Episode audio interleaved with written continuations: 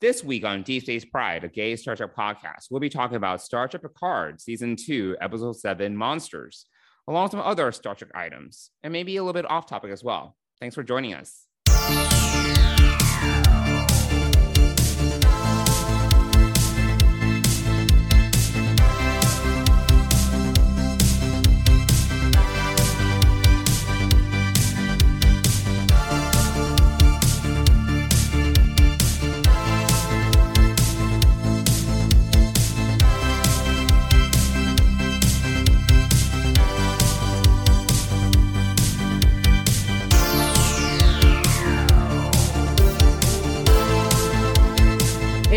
How's it going today? Good, Johnson. How are you? Uh, I'm not too bad. It's been a long week. It's been I'm I'm very tired, but you know, hence this life, toil and suffering. What about you? How's your week been? Uh, you know, I'm tired too. I didn't. Uh, I woke up really early this morning and couldn't go back to sleep. My mind was. well, your boss busy. is out this week, so what's your excuse? Uh, no, I just had a lot on my mind. Um, just thinking about a lot of different creative projects and things that I'm doing, you know, outside of work, and so I'm just, uh, yeah, my mind woke up and it was chatting away, and I didn't feel tired. I feel tired now, Hmm. but I don't. I didn't feel tired this morning. In fact, I even debated about getting up and like going into the office or you know Oh my into my, the into the home office, not into the office. Um, but uh, I knew if I did that, Hamish would wake up, and then that he would wake up Dennis and all of this. So It'll I just all over. basically. yeah. So I just laid in bed and and thought did did some thinking and yes. Um. So yeah, but I am tired now, and we are recording kind of late because someone had last minute dinner plans. We've been recording late pretty often. This is nothing new. True, true, true. But I was expecting like a, our normal like seven o'clock recording time tonight. Oh, okay. I gave you plenty of heads up. if you call ninety minutes heads up, sure, I'll, I'll Wait, was that. it only 90 minutes before? I think so. It was like five five thirty. Oh, okay. So you said, hey, Okay. can we like yes? Well, did you cook dinner today? But it's fine. It's fine. It's fine. No, I didn't have to cook dinner. Did Dennis make Um, dinner? Dennis cooked dinner. Dennis cooked dinner. It was good. And um, yeah. No, uh, so yeah. You know, I, I did go into the office today. I Right. had some things to do. I had to, did. to meet some people Mhm. and do some things that I could only do on site. So I did do that. So I've got I got in a lot of walking and a lot of calorie burning, and uh, now I'm now I'm tired. Well, So, yeah. you know, But I I, still uh, have a lot of thoughts about Star Trek that we, you know, uh, course. this is fun. I can talk about This Star is- Trek even if I was dead. Like I can just talk about Star Trek all the time. Yeah. Crazy. Um, and, and you know, today's a trio of birthdays. So George Takei is 85 today. okay. Who who whose other um, birthdays is it? Ian Alexander's 21st birthday is today. He's 21? Yes. Oh my god. What the fuck? Okay. Uh, Um, and drink- then drink uh, he could, I guess. Yes. Um, and then Noah Noah Haverback Katz. His Um, birthday yes. is also today. Yes. So yeah, so busy day in Star Trek, like birthdays. Um, It's a lot of and we're two weeks away from Strange New Worlds. Oh, they are doing a premiere in New York. Oh, they are. Yes, and the Sci-Fi Sisters got invited to it. Is it like a red carpet premiere or is it kind of just oh screen the first episode? Do you know? No, it's uh, it's like um, it's like the Picard uh premiere. Okay. You know, on the red right. carpet. Um, okay. Okay. you know, Bill and Dan were on the red carpet for that and got to talk to a bunch that. of. So yeah, so they were on the red carpet for that, and um, that was actually back before we even started this podcast. Right, because we started this podcast. You and I started this podcast after season one, or during season Yes, one. I don't remember. We talked. Yeah, we did. Uh, yeah, we did some test recording. We started in mid March of 2020 when the pandemic Yes. hit. We started a podcast right away. Right. Right. Um. So yeah, no. So uh, yeah. So it's a red carpet, and so the sisters. where is it? It's just up the street from us. It's uh at the Lincoln Center AMC. Oh, okay, that's where they always have all the red carpets. I've been to red Uh, carpets there. It's fine. Of course you have. You're. You, it's fine. Yes. It's fine. He's so no, it's, for, it's humble. for He's so work. It's humble. for, it's for work. I understand. I understand. Yes. What was yes. I? What movie was it? It. I, I think it was. It wasn't Get Out. It was. It was like one of. It wasn't. Was it Jordan? Was it Jordan Peele movie? It was like in that vein, and they had drinks. Okay. And I was like, "Oh, this is nice," but I was also Yeah. like, "I want to go home." so.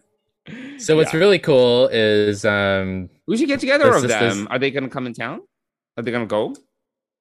uh they're trying, you know, some work they need to figure out the work things and whatever. Yvette Yvette's here in the city, so she'll definitely be there. But um uh whether Sabrina Is Fran Yvette, does she live in the city?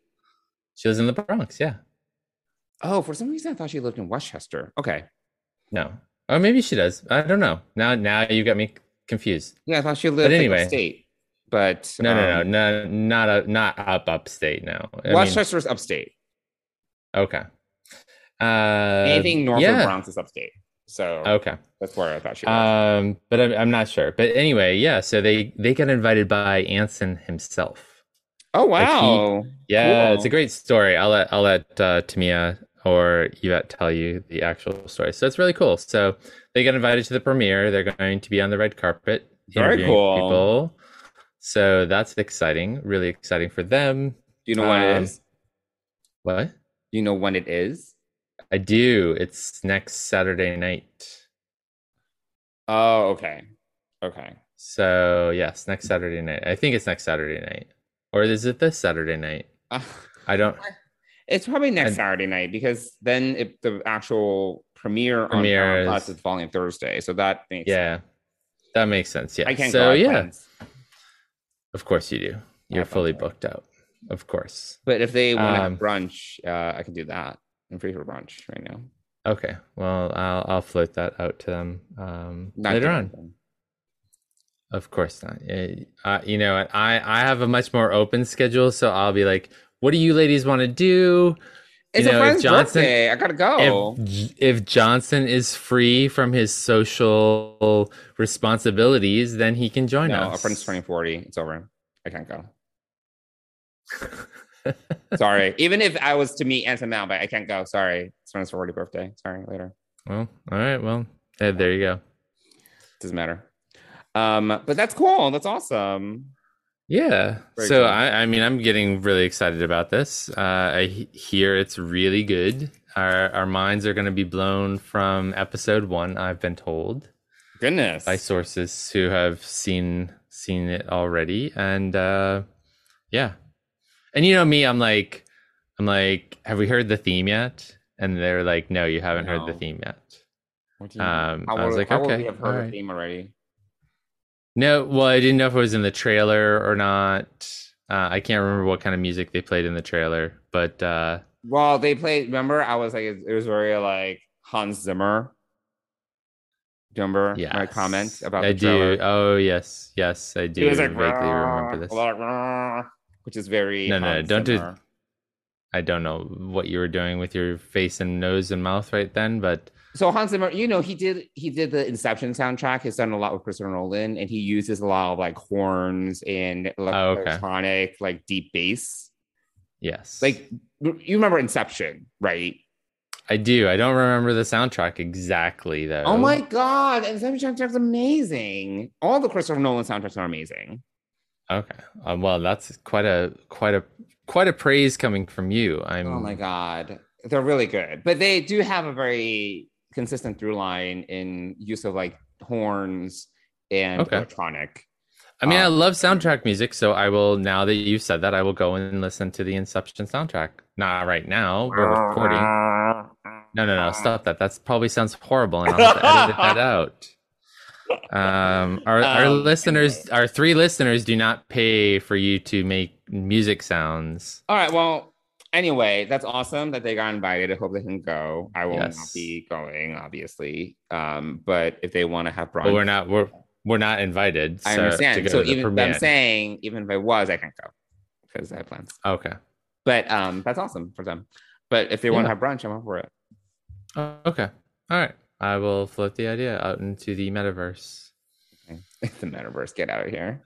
The med, uh, you know, whatever. I understand. Um, Um, okay, cool. That's cool. Well, yes, we are looking forward to that. Um, is there any other Star Trek news to talk about?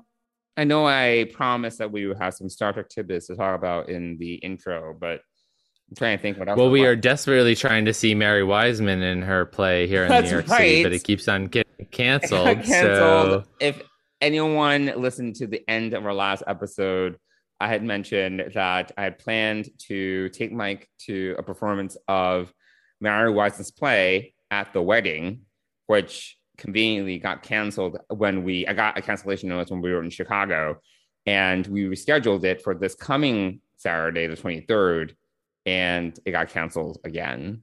And now we're like, what the fuck? But then they released a block. now we're a month out. And now, yes. Yes. And uh, I don't know. Yeah, because I thought it only got extended till this weekend or next week, but then I there's a block of performances in like mid May. So now we're going. Well, I hope um, she's still in it in mid May. You know, she may have other obligations. Hopefully not. Well, I mean, I really. the 22nd, May 22nd is the last day of the next block. So I don't know if Oh, more okay. extensions because I'm going to be in Okay. California for work that week and coming back Oh, on the 21st. So the 22nd is like the last. Day. That's like the last day that I can make it. So Yeah. Okay. Well, I'm I'm hopeful that we'll get to see Mary Wiseman and maybe get a selfie with her outside of the theater and have her sign the playbill and all of that exciting stuff. Um, and we can tell her how awesome she is and how we missed her in Discovery. We miss her. Yes. um, and ask her to give spill the beans on the Starfleet Academy series that she's gonna lead. Joking, Maybe. Um, maybe. maybe. We'll see. yeah. But hopefully we'll see so her in a month. In Will a I be alive at the end of May? We'll see what happens. It's really far away. not if you keep on pissing me off like you are. All right. Well, so there's that. And then, oh, I guess the other thing that it wasn't really, it's not news, but it was making the rounds on a lot of the sites I read. But this short animated, um, Oh yeah, this- yeah, the short yeah. animation of Best of Both Worlds in the animated series style, Yes, which I've never seen, but this inspired me to watch episode one of the animated series, which actually wasn't that bad. I didn't think it was that bad. I yeah, Okay. season one, episode one, I was like, huh, this is watchable. You know, it's not misogynist or anything. Like it's you know nothing nothing too out there. I mean, it's the original voices and everything. the you know, original it's, voices. uh, they have like these like uh environmental belts. Do you remember that? It's like they put on a belt. They don't need to put on a spacesuit. It just yes, it just creates a force field around them. I'm like, yes. wow, that's convenient. Yes. Uh, we we don't see that. Um, but yeah, no, it wasn't a bad episode. I, it was decent. I enjoyed it. Well, cool. And then what did you think of? And that, so they did like a two or three minute. This person who I I don't know his name did a two or three minute next it behind the generation. scenes- behind the scenes, how he did it. Is that what we're talking about? Oh, I didn't see the behind the scenes how he did it. I Oh, I yeah, yeah. just So saw a- the actual clip. That's all I saw. Was well that's all he did that's all he did and there's also behind the scenes where he he he was explaining how he did it. And he literally he drew it in photoshop frame by frame. Like Oh my to word! Really? emulate- he wanted to emulate the original way they did it. And they and he also applied like smudges and dirt to the to the cells just to kind of imitate like just the film the grain and everything. Wow, that's impressive. Yeah, it's actually very cool how much detail he put into it. And now and he definitely used music from the animated series, sound effects. Yes. Very, very cool. Very thoughtful. Yeah, the sound effects were definitely the same as in the series. Yeah, it was really, it was really impressive. I hope he gets uh, a job maybe on Lower Decks or something for doing that. That's Yeah. Well, he works for a- an animation studio. oh, he does. Oh, Yeah. okay. They, they do they do like sh- uh, cartoons or some sort of Oh, all right. So he already has his dream job. He's just this was like a. I don't know if he has dream thing. job. Maybe if Paramount Plus was like, "Do you want a job?" He might leave, but I don't, I don't know. Whatever. Yeah. But that was cool. Okay. Yeah, Yeah. that was cool. And then today, actually, uh, you know, congratulations to Wil Wheaton, who Oh yes. just found out just found out a few hours ago that he is a New York Times best-selling author for Yeah, Still cool. Just a Geek. I am uh, I'm about 80% of the way through the audiobook. It's excellent.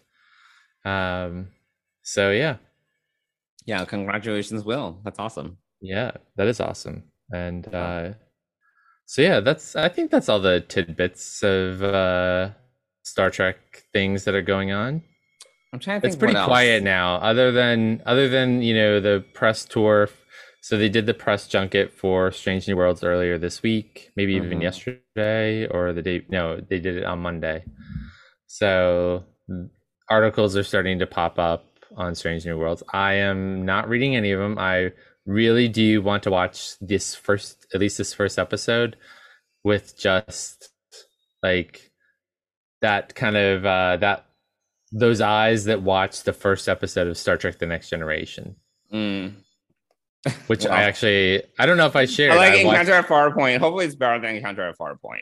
Oh, I'm sure it's gonna be better than an at a, yeah, a counter at Farpoint, but um, you know, I somehow got grounded the night it was, or was grounded the night it premiered, and Wait, fortunately, really? my parents. Yes, and fortunately, my parents allowed me to record it on our VHS recorder. How did you? Uh, so what did you do? I don't know. I don't know. I don't even remember what I did. I just remember this. Do you still bring that up with your parents? You grounded me. No, I didn't. No, I've not. Uh, No, I've not. Encounter at Farpoint premiere. I don't. I, I don't think that they would remember number one. bring it up. And Hashtag Yeah. never forget. yes, I mean apparently I've never forgotten this, but uh, so I had to watch it the next day on VHS. But I was still very excited watching it, so it was a big deal. Well, Um, hopefully it'll be better than yes, Strange New World. I'm Sorry, sure than. Encounter Farpoint rather. Uh, yeah, no, I'm excited for it. I'm excited for it. I, yeah, I, I, I, I really, I think one of the things that we've been complaining about both for Discovery and Picard is how they're starting to drag a little bit. Like the serialized nature is getting like is bogging down the story. I mean, the exciting thing about Strange New Worlds is that every episode they get like one if one episode doesn't really work, that's okay. it's like start fresh the next episode. You know, you don't have to like get super bogged down Yeah, because the problem right now is that you start with a concept and then it may or may not work that well, but you're but you're stuck with it for the whole season. And now you're just like, Right, yeah. all right, let's we gotta finish this. You're committed versus the episodic version where you can just, you know, start fresh. So that's what I'm excited for too. yes. Because they've got, you know, it, it works. Yeah. The serialized thing works sometimes, but when it doesn't work, it really doesn't work. And it's like, oh my God. Right. Yeah. I mean, it's um yeah, exactly. You know, when when you start uh, getting bogged down in story details or side quests, uh Yeah. things like that, you know, it's just um yeah, it's too much. And so I don't know if you ever, Um, do you ever watch, um, not to tangent too much, of course. Did you ever watch Once Upon a Time on ABC? I probably watched it when it first came out, but I don't Oh my God, season one was the best. And it was like 20, it was like 23 episodes. It was totally serialized. It was great. But then it's like, but then this is what happens. Then every episode, every season is super serialized. You have 20 something episodes to work with, and it becomes like super long. And then what they did, which I thought was innovative, which I think that Discovery or Picard, well, Picard Silver, but Discovery should consider if it keeps on going, is you have mini arcs. So instead of like 10 episodes or 20 episodes, they're not, they're not 20, 20 episodes, but instead of like, you know, having to do a 10 episode story, you do a five episode story and a five episode story, you know? Yeah. If you really want to do serialized. And that actually helps Once Upon a Time because like the problem was 20 something episodes for a, a show like that. It just like, oh my God. But if you do Well, like you know, shorter, sh- shorter arcs, Right. Well, a lot of the get to do CW storytelling, but then you don't need to commit so much to it. Right.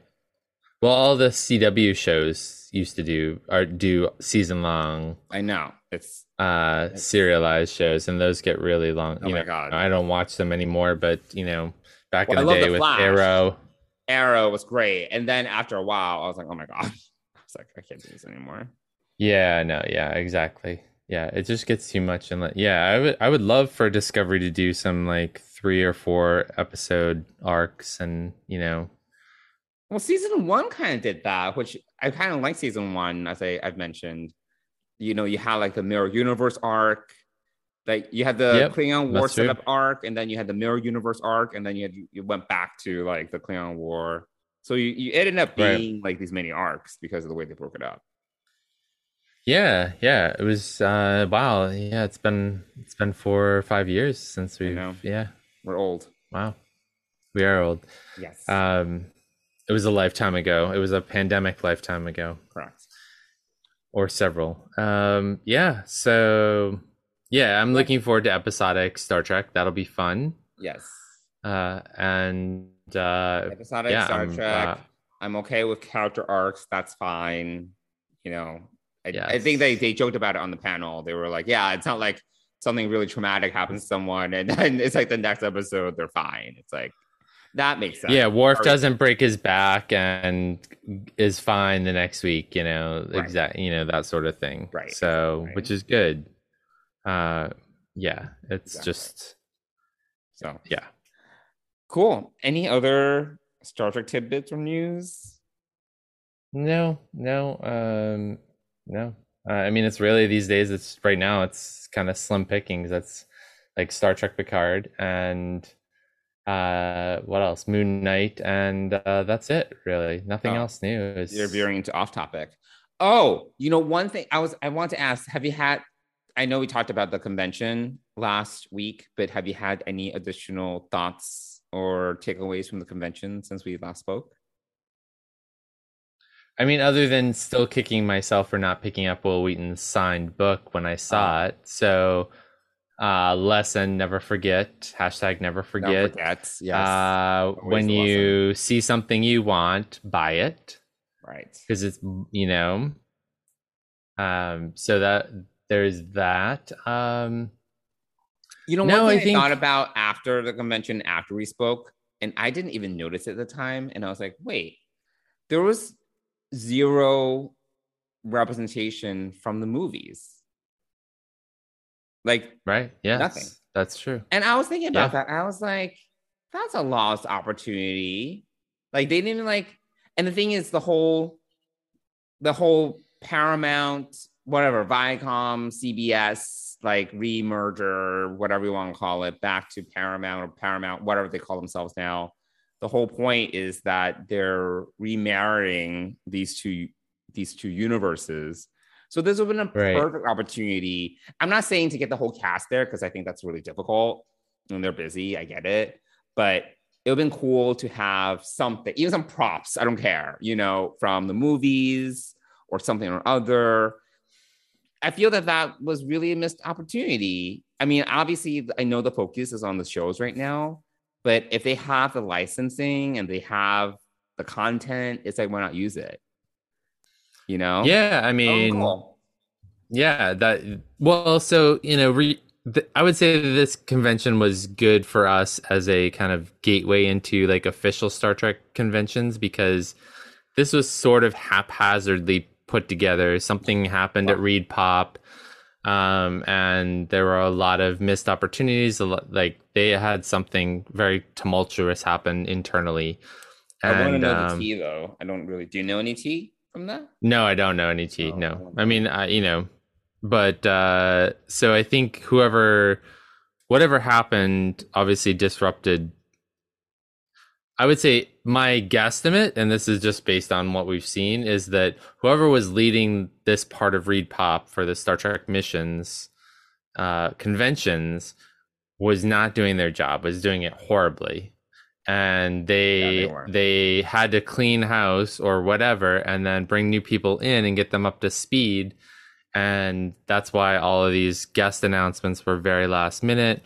You know, omissions like Wilson Cruz, Um, never forget. also hashtag never, Never forget. Yes. Uh, you know, so I I'm not surprised. I would also say based on the like the floor of the convention, right? You know, there was plenty of room for more booths. There was Oh, plenty yeah. of room for more, more vendors. I think so. I think a lot of it really just fell through. You know, Or if they Um, have so much room, I would also be like, all right, let's just set up more pop-ups or props or whatever. yeah. They're, they're all I just mean, I sitting somewhere, been. right? There's, I'm sure they're sitting in some sort of storage. So it's like, like, why not? Let's just bust them out. I don't know. Yeah, I mean, uh, you know, they did have a couple of cap. They had the Prodigy Captain's Chair and the Strange New Worlds Captain's Chair, but it, you well, know, they had the whole Strange New Worlds couldn't- like exhibit, and they had the Picard. they did have that. Yes, The General The Picard, whatever skulls. That was cool, but yes, there was that was definitely cool. room for more. But that was it. You know, Yeah. yeah, So- uh, yeah. There was plenty of room, so I think there was just a lot of lost opportunity in, in inviting vendors or or whatever. I mean- in my mind, definitely a lost opportunity for them to reposition themselves and say, here, here's all, you know, we have all the Star Trek content, the films and the series. You know, that would have been a great opportunity to, from even from an optics standpoint, Mhm. if they really want, if they're really going through this rebrand and remerging the franchises or whatever, to be like, here, we have everything, you know, that would have been a good idea, but here we are. So Yeah, here we are. So, you know, hopefully uh Mission Seattle will be much better put together. Um, although it is on Memorial Day weekend in 2023, which does not excite me about traveling that weekend. Uh, it does not excite me about the higher cost of traveling and everything that weekend. And it's also clearly across the country. So, yes, it's very far. um so there's that as well. So and and most of a lot of us uh in the Trek Geeks podcast network are east coast based. So it's a quite a trek for all of us to go to this. Well, they obviously weren't Um, us when they figured where they were. of course not. no no So, no. I mean you know atlanta would have been fine you know go to you know but anyway Yeah, why not? Like it is what it is. Let's Whatever. yeah right yes san diego let's go to san diego no it's comic-con San Diego. San Diego Um, but anyway, yes, it is. I'm just thinking of like if they wanted if they wanted to do West Coast, Oh, yeah. somewhere Yeah, I'd rather go warmer would California be than Washington State. So, yes. but So yeah, so uh, but well, you know, uh, hopefully in a year plus time, uh, things will be running smoothly and the world will be, you know, be running just fine, hopefully. Uh, and uh, we'll have a lot of Star Trek, and maybe, I mean, by then we'll have, perhaps have a movie coming out s- soon. I think we'll they're. I think I'll- they're I'll believe shooting for a movie. Yeah. Yeah. But anyway, so yeah. Um but uh yeah, no other real thoughts on the convention um other than yeah, my Wil Wheaton mishap on his book and um yeah. I'm just yeah, I can't really think of anything else that I would have uh done, really. I didn't mind. I know that we had a little bit of back and forth on this. I didn't mind the moderators. I thought they were fine. Like they're Oh, not yeah. Star. They're not big Star Trek fans. Obviously, I get it, but I I did like their energy. I, I thought that it was actually So two of the three were not Star Trek fans. Ming was definitely a Star Trek fan. Like he knew his guy? stuff. Yeah. He knew him. He knew his stuff. He remember we went to he did Doug Jones's panel yes, and yes, yes. so he knew he knew his stuff. Like he is a he is a nerd slash geek. Mm. By the way, I this is not a conversation to have right now, but if I ever get to talk to Wil Wheaton, I do want to know the difference between what he considers to be a geek versus nerd. So his book is called Still Just a Geek, Right. but on the Ready Room, he says, "Hey nerds." So I'm curious Oh, he, Uh, he- how he delineates the two, or if they're conflatable. yeah, what what's the difference between the two? But anyway, um, Hmm. no, I thought you know Ming Ming was Ming was really good. He did a great job uh, with the ones he did. You know, I think uh, the others, eh, I like you know. But anyway, Holly Wong, what's her name? Helen Hong, Helen Hong. Oh dear, I think. Yes, I don't know. Um, I actually did. Like I mean, she yeah, she was she she's was my a favorite little. three. Oh really? Oh, I liked Ming. I thought Ming was, did a great job because he's more like I didn't know him, but he was also just he knew his stuff. He knew he, he was he had he had geek cred. The others were, eh. Yeah. Well. Helen. Helen. Yes. yes, yes, Um, you, you can tell that she's she does stand up. She's a comedian. yes. I, I like yeah. that. Yeah. Yeah. I thought the guy who um did the like the warm ups and everything, I thought he was pretty good too. Are you you talking know? about the guy who wore the white pants the whole weekend, or are you talking about the other no, no, one? no, no, no, no. I'm talking about the DJ for you know the DJ, Oh, like the MC, the, right? the MC. Yes, he was the fine. Yes, he was okay. Yeah. He, he he he seemed to know some. He seemed to know some stuff. He seemed Yes. to have knowledge. Yeah, and Yeah. he he was good at thinking on his feet with a crowd, so that was fine. yes, he was. Yeah, 25 years working for Disney or whatever, and Yeah. DJing for weddings and whatnot. He he knew his stuff. No, he was good, and he was good. I mean, I thought they were all Yeah. better than the moderators we got at Vegas. So Oh, a hundred thousand percent. Yes. yeah, definitely. were because that's an instance where I feel that they knew their stuff, but I don't think they were very good at moderating.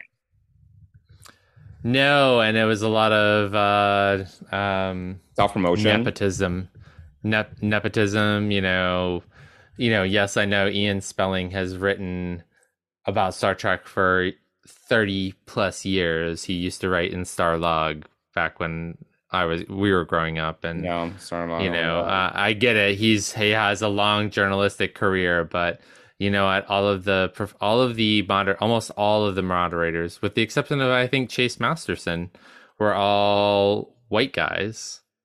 Oh, and you know it was just very not diverse. It was all old school like you know it just felt very buddy buddy like family nepotism like oh you've been doing this for years we're not going to bring in anybody new like that that shit bugs the crap out of me so um yeah i was not impressed with that i you know i know ian spelling he's he's a he, he knows his stuff yeah. but you know what Yes, he's not representative of the people who are watching Star Trek now, Right, you know. Yeah. So and neither are the other guys. Yeah. So so I guess uh, no, they're perfect, but I I preferred the moderators we got at Chicago. Yes, So, yes. whatever. I would I would I take mean they made me if laugh. they brought so- if they brought those three back for the next one, absolutely I'd be t- totally fine with it. Um but I think there is a little bit of a petition to like to Paramount and even ReedPop to kind of reach out to the community and find people not unlike ourselves. I'm not saying that we should be up on stage because I don't know that we could, but I don't uh, not on the main stage. But you know, like people who are have been in the industry for a little bit longer, or you know, who just you know more common people who are like fans but also know their stuff and Yeah, you know. no, it's hard because sometimes like it's interesting to bring like a different perspective. I get, I get it. You know, I I get what people are saying, but sometimes it is interesting to have a complete different POV on stage. I don't know. Whatever. We'll see all right. what happens. Maybe Well, you know, um, gosh, how long have we we've been talking for a while, so we should probably talk about Picard now, right? Yes. So why don't we get into it? Uh, we'll talk about this week's episode, Monsters, season two, episode seven. The mission, Renee. I'm not talking about the mission. All of that was part of Q's plan. Did you experience that? Did you relive those memories? I have to take that on board. You know there's more to that story, don't you?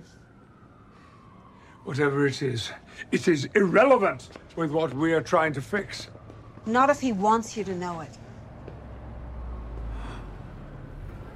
There is no better teacher than one's enemy. But I've been letting him control the lessons, Know thyself. That's what he wanted.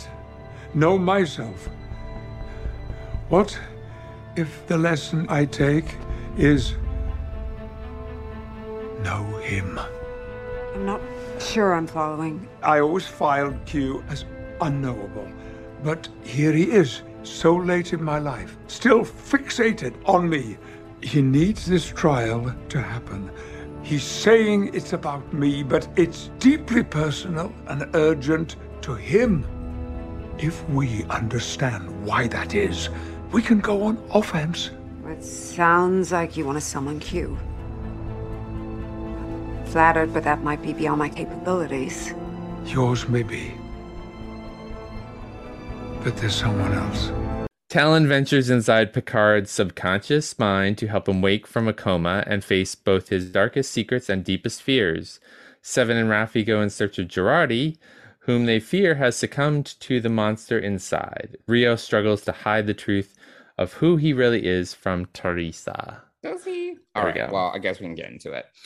All right. So I thought it'd be good for us because this episode, unlike a f- number of the past episodes we've had, have very distinct like A plot, B plot, C plot.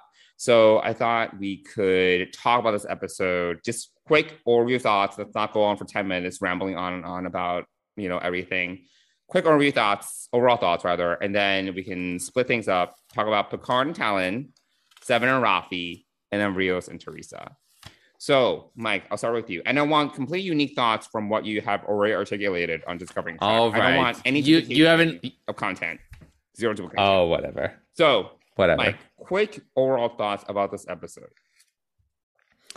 So at first, I didn't enjoy this episode quite as much, but then on subsequent rewatches, I liked it even more. Okay. So my my my liking of the episode, I've watched it three times now. Oh my god. Uh, okay. I have uh, I've grown to like it and appreciate okay. it more and more. So I really enjoyed it. Okay, Uh, okay. All things all things said and done. Uh, so yeah, that's Okay. sort of you know, it's got some good parts. It's got some you know maybe less exciting parts, but yeah, Okay.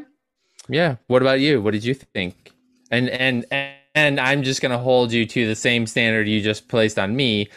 Don't go on a diatribe here about I, why I'm the one that's proposing this outline, so I know how to stick to my prescription. Anyway. Oh, Um, we'll we'll see. Yeah, I was not a fan of this episode. I I fell asleep. Actually, I told you this. I, I fell asleep. I actually only watched this once, and I was trying to muster the enthusiasm to watch it again, and I couldn't. So I've only seen it once. Um, yeah, overall, I just uh, I, I really didn't really feel that um, it it was particularly revelatory. I don't think it really pushed the plot forward and i also question some of the some of the the plot points some of the narrative. So yeah i i, I was just i just thought it was boring. Like i, I was literally bored.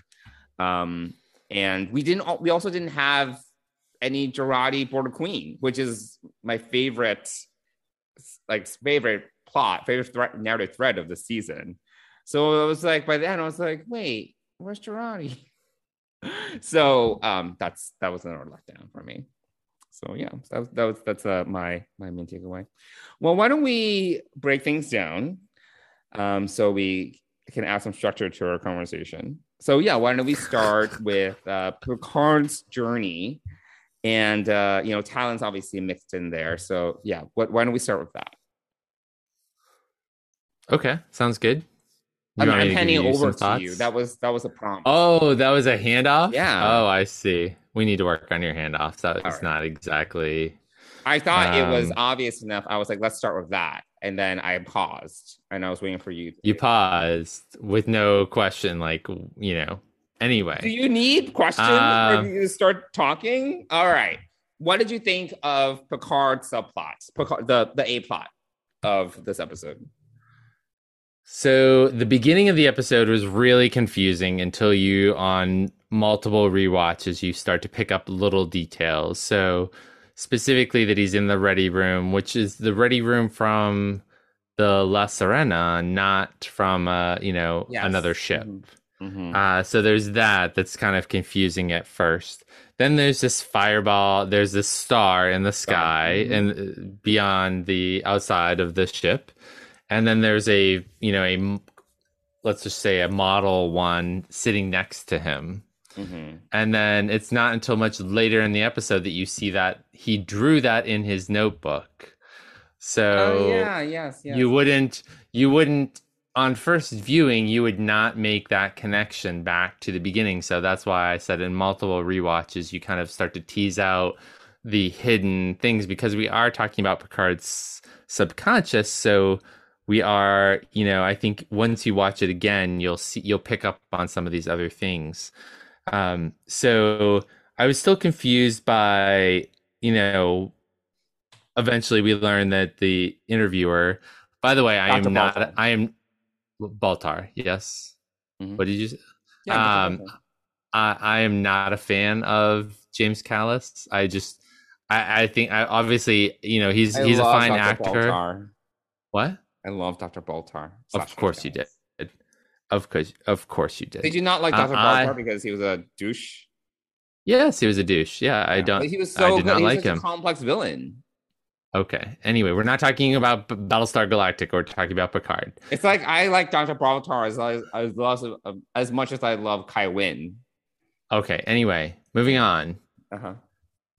Uh, so I had a hard time adjusting to him being there, and obviously you don't learn until much later in the episode that he is actually his father, which is weird because in the beginning Picard doesn't recognize him. He thinks him, he's just a psychologist. So there's that piece that really didn't connect with me about that, um, as well as not connecting with James Callis, who a lot of people mix up with Ale- Alexander Siddig.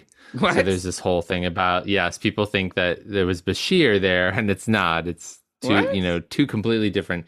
Yes, it was a huge, huge thing on the on the interwebs. Um, so, but the, I liked the little the the I liked the star and how it came back later in the episode as Okay. the Mhm. sort of the map of the uh what's underneath the chateau, right? Uh, of the the tunnels and whatnot.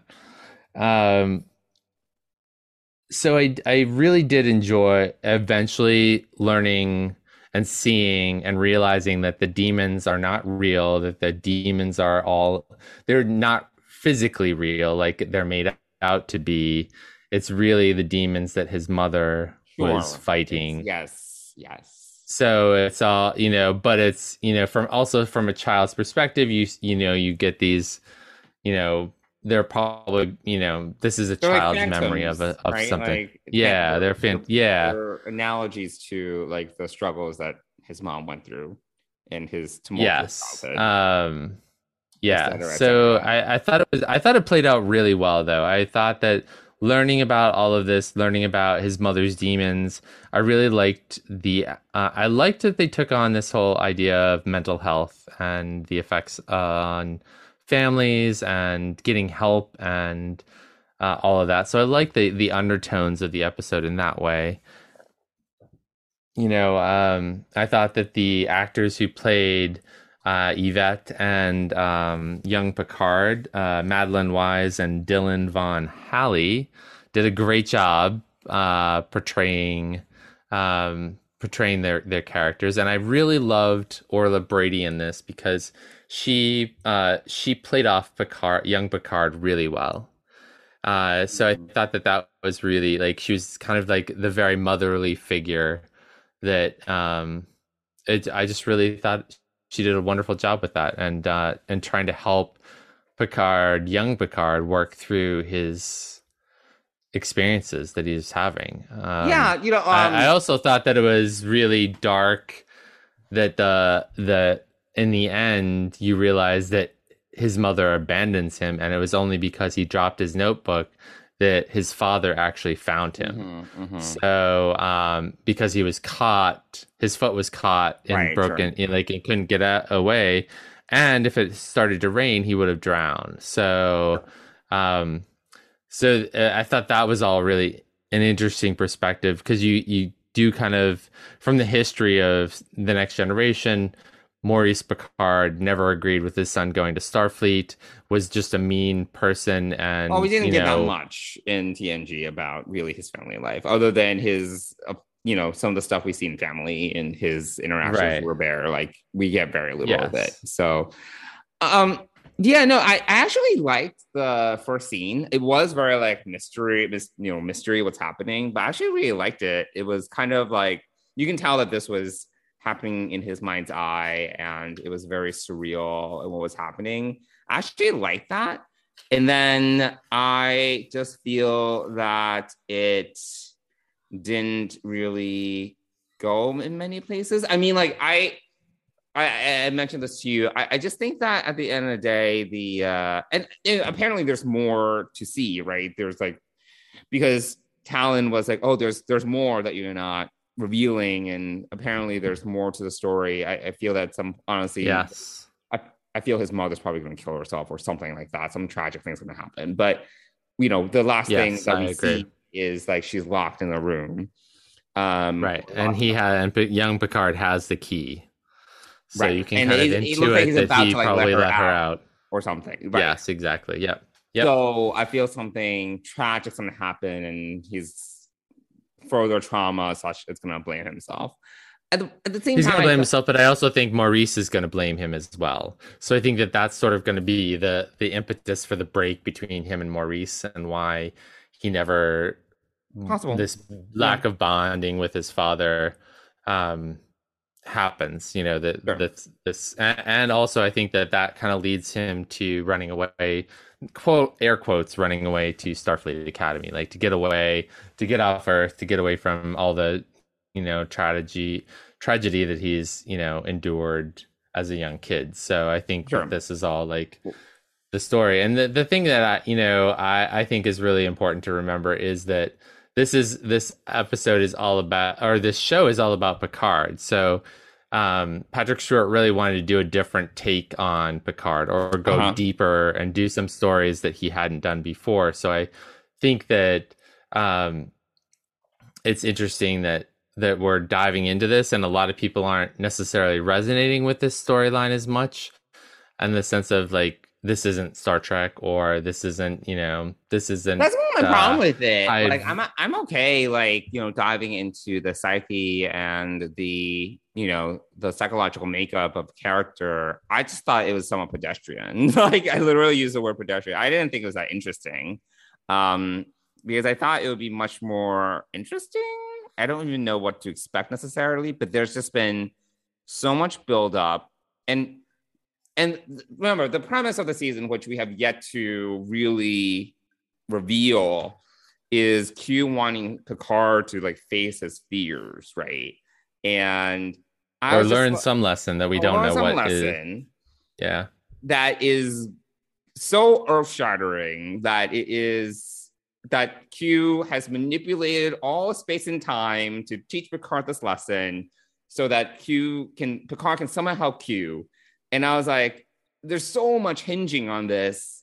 And I was just like, that's it. I was just kind of like, whatever. I, I was just like, all right, your mom had, you know, mom. I'm not, I'm not belittling that, but at the same time, there's so much hinging on this that I was like, all right. And then after, you know, Picard comes out of it, I also was not quite sure because like he he had the conversation with Talon, right? And he was like, you know, yeah, Q wanted me to learn something. I don't remember the whole the, the whole thing. Like basically he was like, yeah, like Q wanted me to learn yes. After he comes out blah, of blah, out of the uh, yeah, yeah. I thought actually that was the probably for me the most pivotal scene of this episode was that Picard realizing that he's that Q is actually trying to teach him a lesson so that Right.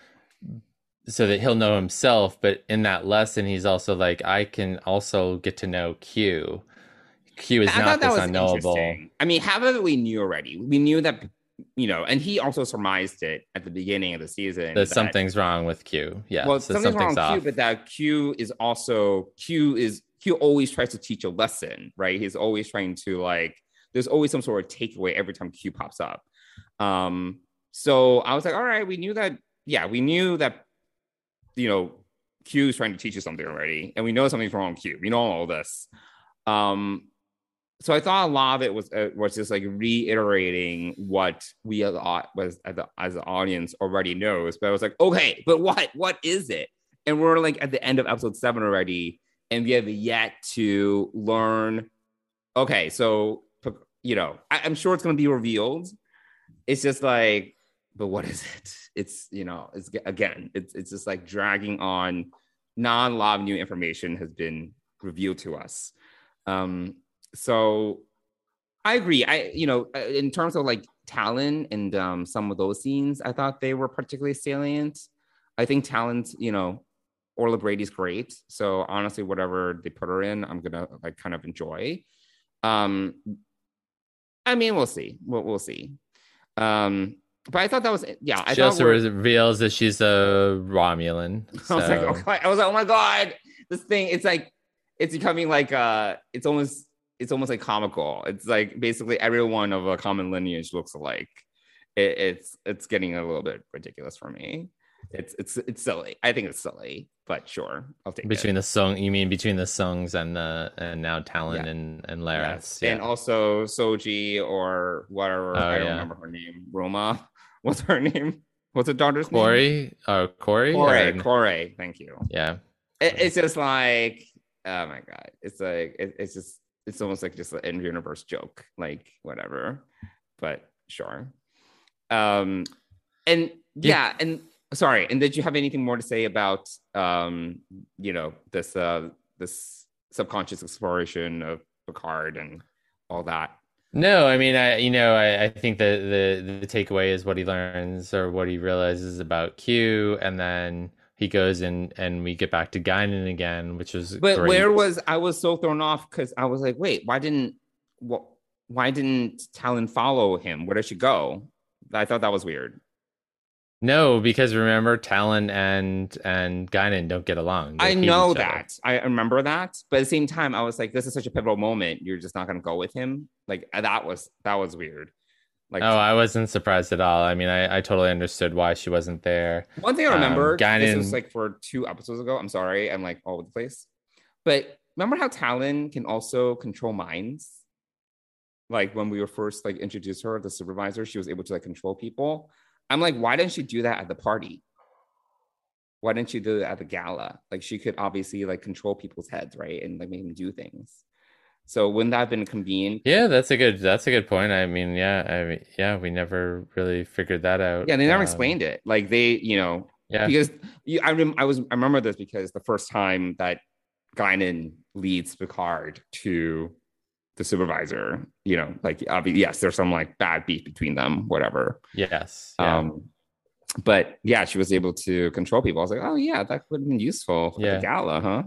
But for very short periods of time. So you know, we don't. I mean, yeah, we didn't really explore that after that. After yeah. she, after she brought him Picard back to the apartment, it was sort of you know, yes. that wasn't the conversation and anymore. It, the conversation, yeah, it, yeah, and they were totally exactly. amicable. Whereas it was weird because Guinan kind of set Talon up to be like the supervisor, to be someone you don't want to mess with. You know what I mean? And then it was weird. It was like someone that's really threatening, if you recall, like the way that Guinan was setting it up. And then right, right. like totally cool. Like she's like, whatever. and she's kind of letting Picard like do his thing. Like she's not even like, you know, like the whole thing with the party was like, all right, I guess you can like, go interfere. Like she's very not pushover, but she's kind of chill, you know? So I thought that was yeah, it's uh yeah. But after that, I, I really thought that we got to see some some reminiscent Guinan Picard moments where this it episode. felt more like yeah this you know at the end of this episode it felt more like how we know them in the 24th slash 25th century because she wasn't versus... going on and on about how the world's terrible yeah yeah i mean she stuck around because of him but also you know um I mean, but she also exhibit. I totally know what you're talking about. She she has this like. But the way she, but the way she talks, uh, yeah, the way she, you know, I love the conspiratorial, like them whispering in the corner, even though they're the only people there. They're like sort of, and then this other guy comes in, but you know that even before that they're just sitting there in the corner like conspiratorially talking to one another which made me feel like oh this is like this is sort of the Guinan Picard relationship that we know and so you know her beef of right. you know the beef that she's had previously and, and, all of that is sort of past and then we learn you know we learn about the history of the q and the El-Aurians which i thought right. was really interesting well i think that was uh, a major and, factor in how like why she felt different this time because she kind of brought this otherworldly knowledge to the conversation you know what i mean like yeah it's yeah she that that yeah. you know it showed that she has this like wisdom and knowledge beyond how she looks, which I think is a big factor. Yeah, yeah, definitely. So, I mean, I thought Ito Aghayere, um, I we I don't know have name. yet to land oh. on how to say her last name, but Ito did a great job with Guinan once again. Uh, the scream was all her. If you watch the Ready Room, she like all of that, all every her whole performance was all her like it wasn't in the script. She brought all of that to this performance, like which was amazing. Hands. The the hands that Guinan and Q yes. puts up yes. uh puts up. So yeah, that was all that was all her bringing that to this episode. So kudos to her for her research and and all of that. And so and I think it's really interesting to hear the story of how the El-Aurians she calls them the denizens of Q or you know she refuses to call them them of the Q continuum. Yeah, she something. doesn't. She does. She refuses to call them gods. She calls them denizens, and I think that that's that's also really uh, Guinan like as well. Um, the thing um, that I so thought was interesting is I don't know if you got the sense because like the bottle she brings out, it looks like a it looks like a genie bottle or something. It it's like much, I Dream of Jeannie bottle. It yeah, looks like, exact yeah yes. it, it felt almost like a you know it felt almost like a, a spell like you know what i mean? The whole yeah. whole thing. I thought that that was a little bit weird like for star trek it was interesting. Uh, i mean I, I sort of liked it because it gave you know it gives this otherworldly it's like it's this feeling to Guinan. You know i don't know. I i, I didn't yeah. mind it but i was like oh it's almost like it's, it's a summoning spell. You know that's basically what it is. Yeah yeah yeah yeah, which didn't work. So interestingly enough, so um, so yeah, so we can speculate a little bit about what's going on with Q because of that, assuming that she did the spell right, which uh, uh, we have no reason not to believe that. Uh, yeah, I'm curious as to whether or not if it's just something wrong with QQ or the larger continuum, because would the spell have called another Q or something like that? Is something like more wrong or if it if it's just RQ, like an issue with RQ. Yeah, no, that's oh, that's a really good point. I wonder if it is with the whole continuum, but also the fact that RQ is uh, very affected by this. I yeah. also think, yeah, I, I you know, I, have been, you know, I speculate that uh, Q is either projecting himself back in time or had just enough, just enough powers left to make this all happen um, in order so that pick so this is my prediction is that he's teaching he did all this with the last bits of his power to help Picard learn this lesson so that in the end Picard will go and help him and the Q continuum. Like I think that that's that's what I'm imagining season 3 is going to be all about is is the fact that whatever lesson Picard learns this season, he's g- going to feel indebted or want oh to help God. Q, and that's going to be the mission of of uh, of season three with the you know with the original Next Generation crew. So that's my uh, speculation. I have nothing. I have nothing to base it on. That's just my like mind working overtime and thinking about all this. So, oh my god, I um, not want that. like that sounds terrible to me. And then the episode ends with this guy coming into the bar, Agent Wells, uh, which you know if you. I didn't recognize him during watching this, even I didn't recognize. I was or, like, he looks really familiar, but I did not. Yeah, he did until yeah, and then we, you know, you know he's the same guy that was on uh, yeah it was on the relativity right so uh, but he gave off very mulder from x-files vibes sure. which i thought was kind of interesting uh, i liked that and uh, you know the preview of the next episode there's sort of in a basement which doesn't even really look like you know, I mean, it, just, it just looks like an interrogation. room. It looks like an interrogation room to me. Oh, to me it didn't. It looked like like somewhere, you know, in some basement somewhere in some building that he has just brought these people in for on his own, and you know has a small group of people that work for him. But I, I get this feeling that he's very Mulder like, um, and I but mean, we'll see. I you know there is a there is a chance that he is from the future, so there is But that at the same time, if possibility. he's not, I'm kind of like, do we really need?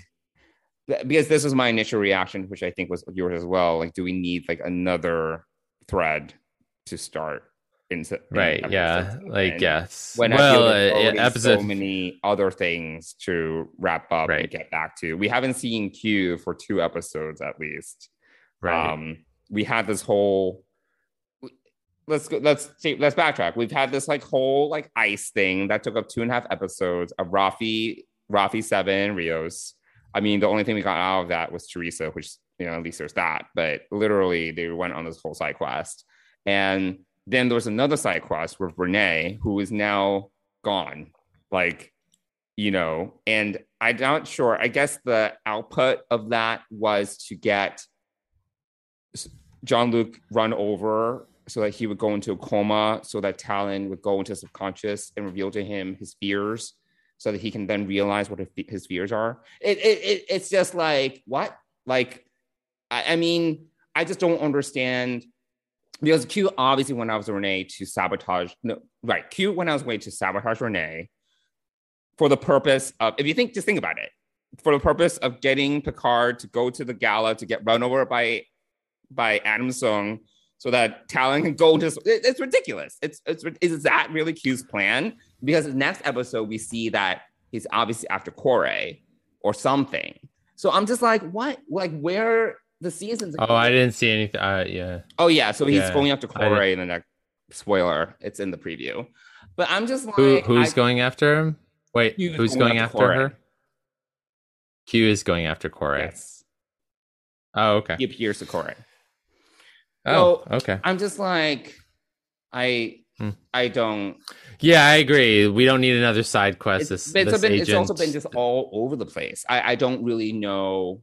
Is this the most direct way for Q to teach Picard what he needs to teach him? Like, I, I don't Mhm. know. Like, it, it just seems like he needs to get into an accident for him to realize his fears or whatever. Right, right. it's Yeah. very bizarre Yeah. to me. I, I just don't.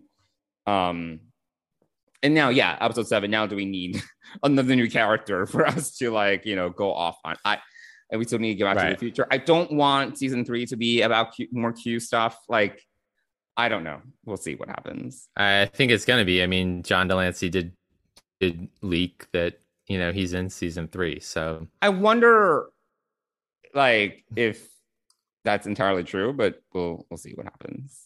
uh, we'll see. We'll see. Um. So yeah. So, So- that's sort of the that's the main thread line through this episode. Then Yes. we have two subplots going on here. We have We have seven and Raffi. Raffi and yep. and we we With- get Jurati for a second when she when we see her in like the Right. season footage and she drops by the bar. Um yes. Yep. and then we get Raffi and Seven, yeah, trying to find her whereabouts and realizing what's wrong. Yeah. Exactly. Yep. So, what, what were your thoughts um, about their little their side quest? Another side quest. Um, I love the conversation when they beam back the to the ship. Uh, I thought you know I thought the play off of one another and about growing old together and tripping people with Yeah, that was great. I like that. I thought that was all really cute. And we saw Um, that when we um, watched the writer room. You remember in Chicago, they they previewed that scene. Yes, yeah, yeah. So it was um I really yeah, I I love the banter between Raffi and Seven. Uh I like this version of Seven a lot. I like this human not Mhm. It's great. assimilated by Yeah. Borg. You know, Jeri Ryan gets to shine as an actress. She's she's a great actress, um, and she they have great chemistry with one another. So I'm, I I think so. It's sort of like they're they're almost like uh, to use a Scooby Doo reference. They're like Velma and Daphne, kind of going off to you know they're they're the the investigators trying to find Jurati, and um, you know which is you know yeah again we only see Jurati for like a minute in this episode Right. as she bangs. She goes in. We do see, um, and I can't think of her name, know. and I apologize. wife. Yes, I can't think of her name. I don't. Uh, but it was nice to see her in the episode. I'm, you know, he Patrick convinced her to do this, which I thought was great. I know. Um, so yeah, which I'd never seen thought that scene was- before. I just thought that scene was odd. Like, if you need to get a rush of endorphins, is the best way to do that to go into a bar and break the window? It's just very like, why not ride a roller coaster or I don't know. I feel there's so so many other ways to get a rush of endorphins. It, it just like was very weird to me. And then like when Seven and Raffi are um they're they're investigating and then seven breaks a glass. I was like what is she doing? And she's like Yeah. trying to piece put the pieces together. And i'm like really? I was just like is this the best way to get a rush? Actually, I thought I thought I actually so I thought that actually made the scene because it helped me understand what was happening uh, with the Borg Queen, and so by Seven doing that and explaining it, you kind of get, oh yeah, if I smash something, you know, on purpose, it does kind of give me a little bit of a thrill. You know, it's you know forbidden. It's you know, but it's exciting as well to break something that you know has no consequence or whatever. So I that that made it all sink in as to like because you know the the whole like song and dance and when the queen takes over Mhm. from the gala is you Mhm. know you kind of don't get that same impression because you know for a lot of people performing on stage and certainly for Jurati performing on stage would seem to be more of a stress inducer not a stress reliever. And so I thought that well it's the more the all- is- is she going more for like the i mean part of it's the adrenaline rush but then the euphoria that comes afterwards right? Because if you have a big presentation and it goes well you afterwards to kind of get a Yeah, you feel yeah, yeah, that's true. But I didn't I didn't piece that together until just now that piece. But also, I think Seven smashing the bottle helped me understand that whole. oh okay about, i was like random you know that yeah. sort of thrill that you know to again to beef up her nanites and and you know make her happy. I would be like- stressed. you know, honestly, a better way to really get endorphinized or really get a rush is probably just have sex with someone. Like she would probably hook up with someone, and that would have been amazing. I mean, maybe that hap- maybe that's next. Maybe Maybe, maybe that we don't know. We don't know if- what if happened. She needs, if she needs that rush, you know what I'm talking about? Like that's way more effective. Yeah, than, like, yeah. You know, smashing some glass. yeah, yeah, Like absolutely. hooking up, hooking up with some guys. You know, and Yeah, maybe if someone yeah, which maybe she did. So Perhaps, yeah. Well, we we we have yet to see what the the they haven't found anything beyond her smashing the glass, you know, and this they don't know what's next for her, where she's gone to. So, um, hope you know, I'm sure we'll find that out this this next episode, hopefully. Um, so so yeah, so I yeah, I enjoyed the the whole like I like their banter. investigator. Yes, Yeah, like their banter. and Yeah, I'm running around LA. By the way, I mentioned this to you. I'm so over LA. I'm just like, we got to get, get it. you've get always it been over LA. You don't. You don't. Yes, I'm over Yeah, LA, but just- LA also just looks, it looks the same constantly. It's like mid high rise buildings that are, are all the same color, unless you're like in Beverly Hills or Hollywood, where it has a very distinct look. Like a lot of the buildings in LA just like look the same. It's not very unique looking. It's like I got it. It's not like the most. Yeah. I don't think it's the most like thrilling place to film. It's not the Um, most architecturally It's not- diverse. No, it's not aesthetically. It's not an aesthetically interesting city. Um, yes, yes. and it's like Yeah. also kind of like just LA is like it's so spread out. That's the other thing about LA. It's very spread out. That's the only thing I don't like about LA. It's very spread out, and the energy is very spread out, and it's just like I don't know. Which I think is perfect for like this sort of adventure. Like doing this in in New York City, it would be you know obviously That'd be too you know, it would be too much because you know our our police and whatnot are more on like looking out for people who are acting this way versus in mm. LA they can sort of hide in the weeds of, of the you know outside outskirts of the city or whatever wherever they are. But anyway yeah I you know it, it, I'm enjoying their banter. I'm in, you know I'm I'm hopeful that their romance will continue yeah uh, you know I, I, I wouldn't mind for that to great. continue season three that I would be into yeah. that yeah well, so, why don't we get into the final plot thread of this episode, which is mostly focused on Rios. So, thoughts? Yeah, yeah. What you, um, did you like this part at all? Um, you know, I okay. I I actually like Rios and Teresa. I think they have really good chemistry. Um, Agreed. Agreed. and they play off yep. each other really well. Even the kid, I I don't mind the kid. He's actually, I'm like, his interactions with Rios are actually kind of cute. Um, there's just a lot of like logicals with this, like, and people have said like, oh, like, yeah, like Rios gave her like whatever it was, the oscillator. I don't even know what it was, and she knew how to use it. Like, I wouldn't how to use that. Like, she was just like, she pushed a button, like, just started like waving it over Jean Luc. I was like, I don't, I don't know about that, but sure.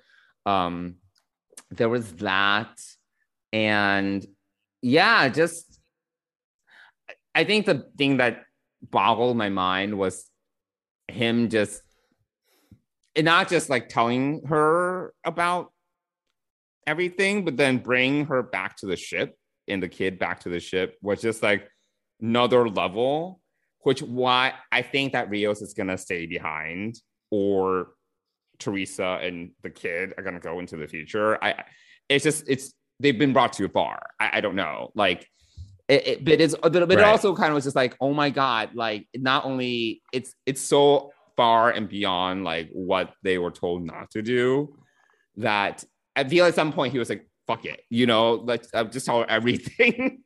like it, it, just like it was a little um yeah, it doesn't make it doesn't make entirely sense to the to what we know about the you know the mission of, and butterflies and trying not to but it's just like complete in the face of it. It, it wasn't just like oh by accident. Yeah. it was literally like on purpose.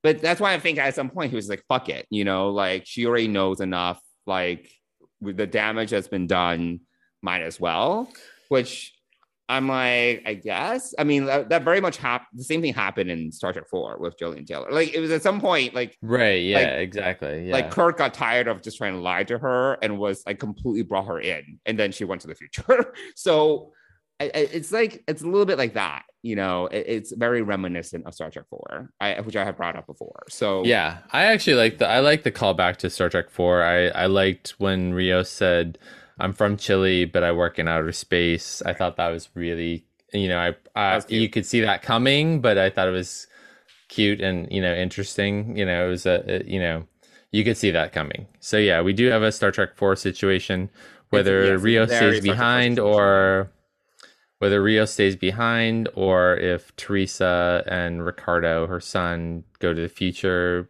is yet to be determined. My money is on Rios staying behind but we'll see. I don't know.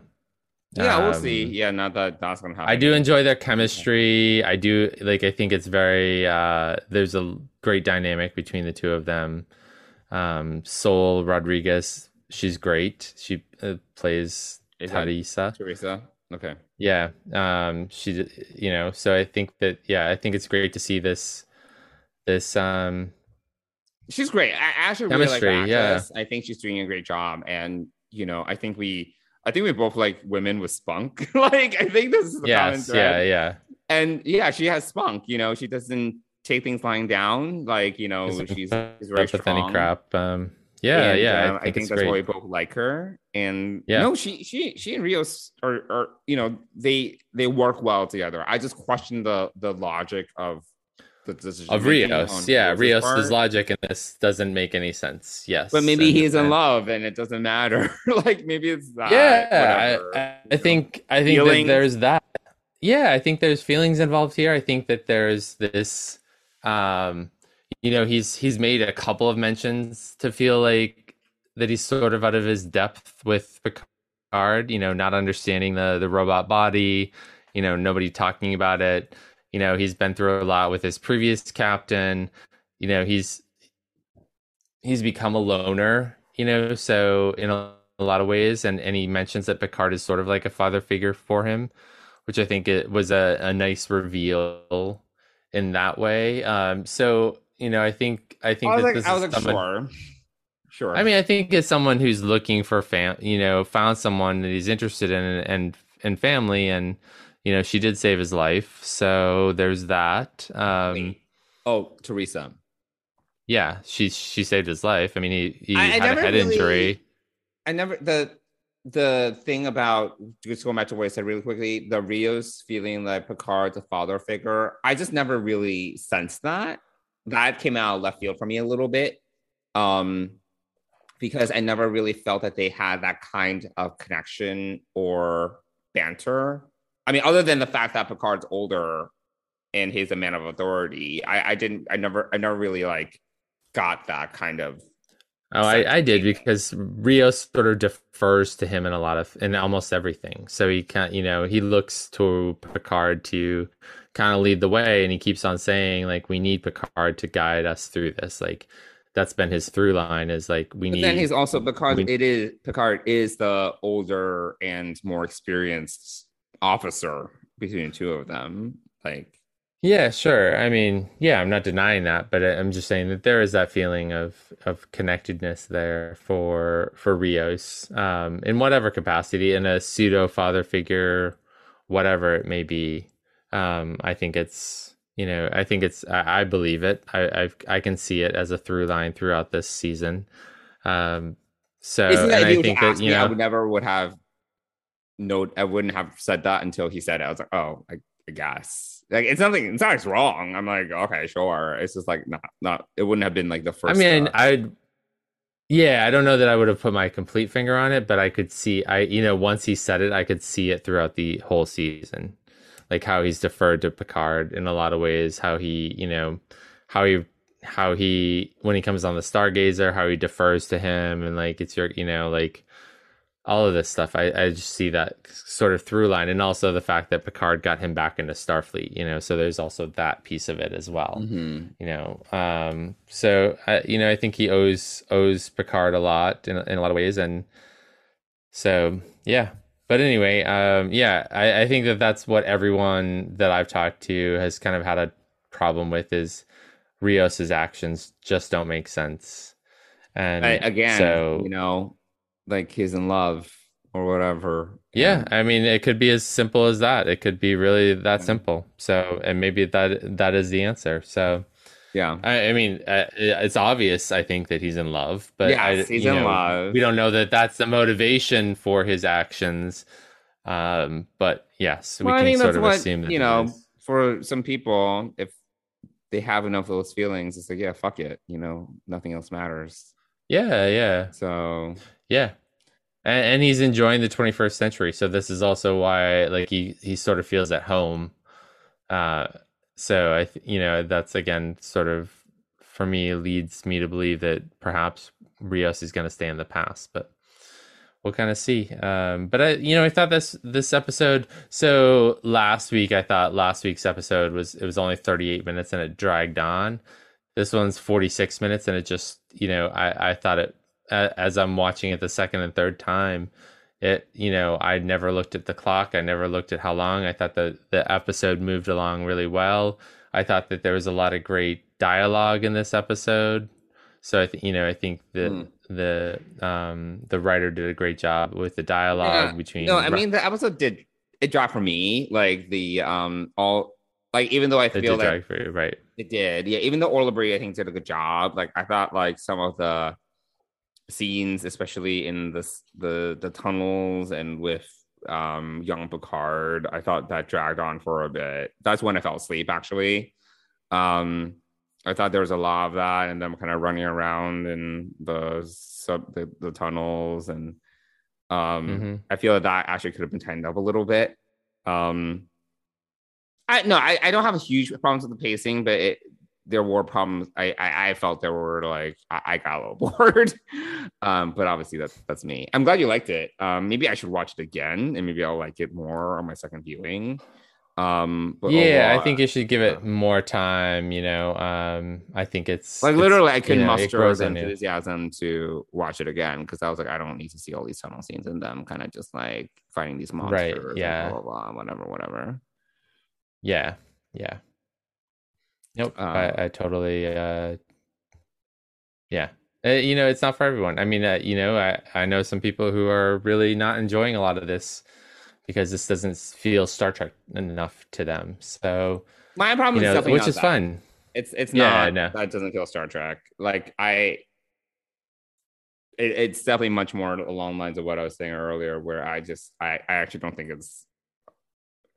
I don't think it really. At the end of the day, I just don't know how much it adds to Picard as a character. Like, I just feel that there's so many, like we get so many defining moments with him in the next generation. And obviously, I know that things in our childhood really stick with us, but there's so many other things that have defined him as a person that we've seen. And that was over the course of literally like eight, nine years. Um, that something like this, I think, because a lot of those situations have been so fantastical because of the situation, right? Like whatever, he he died and came back to life, like in Tapestry, basically. He was assimilated by the Borg.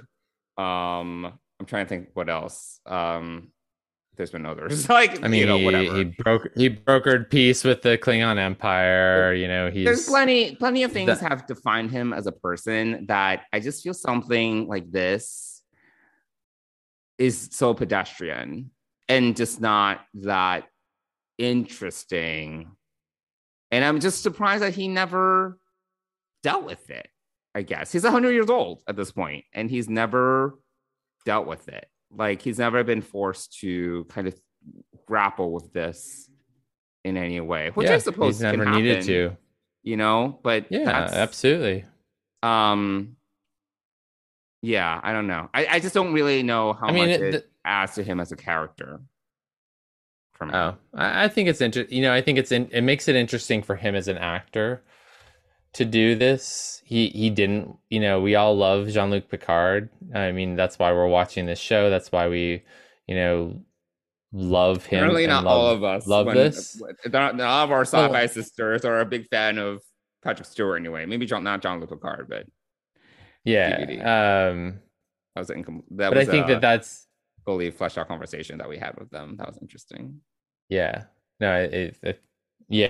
I mean, it's um, I, I don't know. I think that this is the this is the reason why Patrick Stewart agreed to come back was to do these this deeper character study on Picard that we didn't get in Next Generation and and in the movies. So I think that that is why we're here and this is the journey we're getting and he, we are delving into we've got you know yeah he is almost 100 years old and now we're diving into when he was a young boy and how this impacted him. And and because it's the other piece of it is because it's affecting him forming relationships now in the kind of twilight of his life you know? So uh that is i think the the crux of it is this this whole idea of of what happens with his mother is has impacted all of his relationships all his life. And you know he's just run you know he was captain of the stargazer for 20 years or whatever you know? It's just someone who's run away from his past or run away from any any connections to having a family um which is also why um the inner light is such a powerful episode because it's the first time that you see oh right and there's Picard- another one where yeah uh, but you get to see him forming a family and how much that means to him how that impacts him that experience. Mhm. and uh so i think that Forgotten by is the next episode of course you know another of course yes of course but that's the way you know that's the way it goes in in those days. But so i I- you know i think uh, i think this is the ride we're on. This is you know this show is all about picard. This is picard in a different light Mhm. looking at his past and hopefully in season three we'll get to see how he takes whatever yeah yeah no i i I'm excited to. We'll see. I mean, excited Yeah. to kind of get past this, and then all right, now then what happens to him as a character? Sure. Yeah. Well, I was yeah, I very mean, one thing I also did notice that I think was a lost opportunity is that you know we're not getting any of Robert in like these like childhood. Yep. scenes, That's you know? someone. Someone else brought that up as well, and yeah, yeah. like no, very, no. very Um, missing. Um, yeah. you know, Very, very missing from this. Yeah. yeah, like what was what was Um, he doing? Um, yeah, Yeah, that's a great question, but uh not we're not getting the answer to that. we're not we're not getting any of that. we're yeah, you we're not so we might as well just unless there's some uh, sort of big twist. I, I don't think that Robert is gonna have. it. I don't- I don't think we're gonna get any big twist with that. No, Robert is not um is not something that uh yeah is going to um is going to bring any any more to Picard's character. So Yeah. unless he kills the mother. That would be interesting. That would be a twist. oh, that Robert is responsible for. Yeah, I'm just Oh, making up shit now. But Oh wow, but that that's that's interesting. Yeah, but I don't think that's going to be No, the case. But anyway, no, I don't think it's gonna happen. yeah, that's maybe- that's maybe- retconning maybe a lot. Kills him. Maybe her, his father kills her.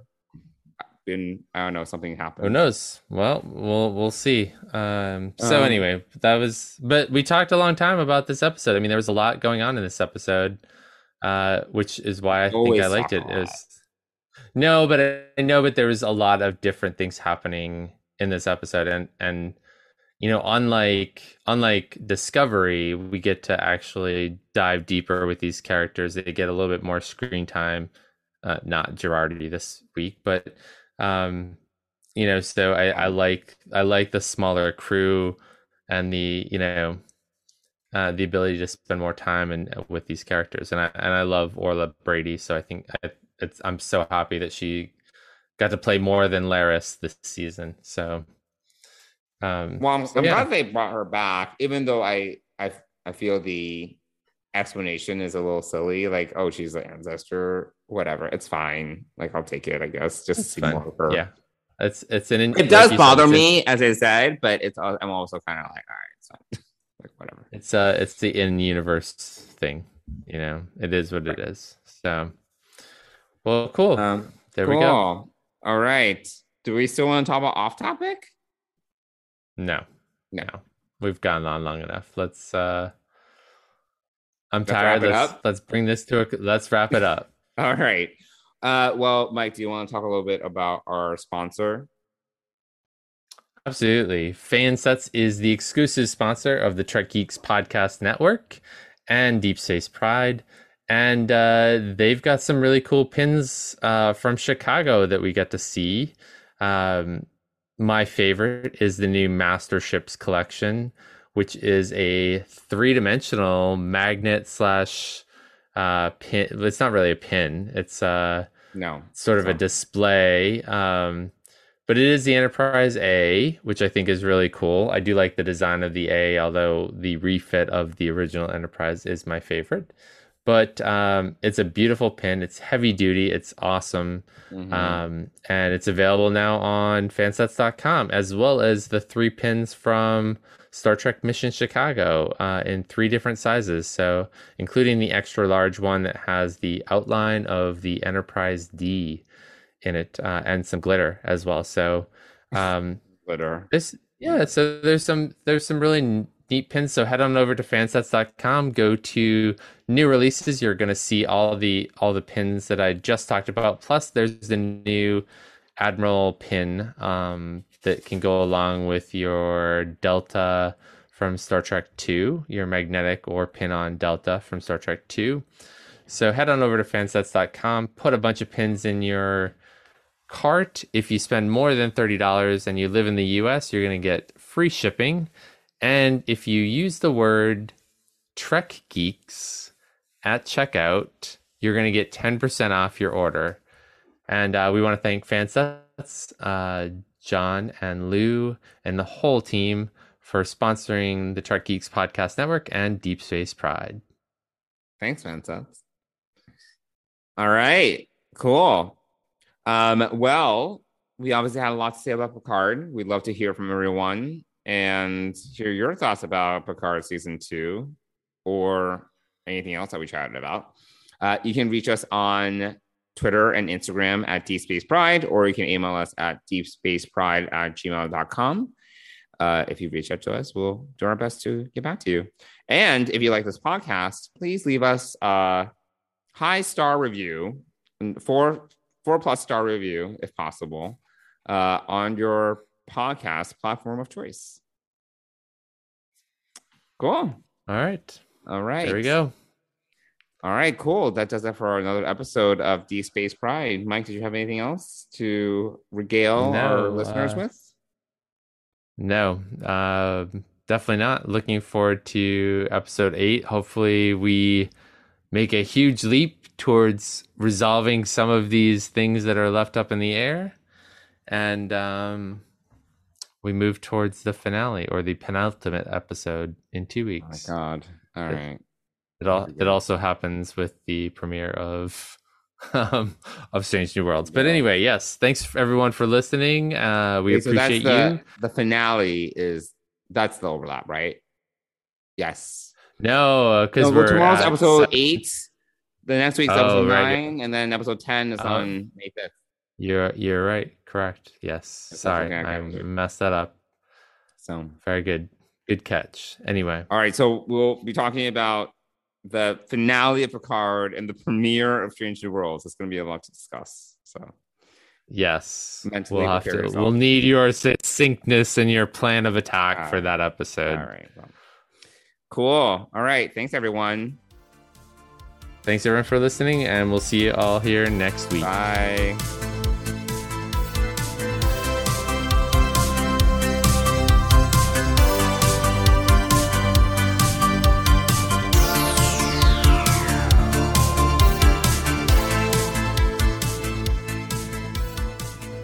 Space Pride is a production of Coconut Media Works. Executive producers Bill Smith and Dan Davidson. For more great Star Trek discussion, discover the other shows of the Trek Geeks Podcast Network at trekgeeks.com or find us in Apple Podcasts, Spotify, or your favorite podcast app.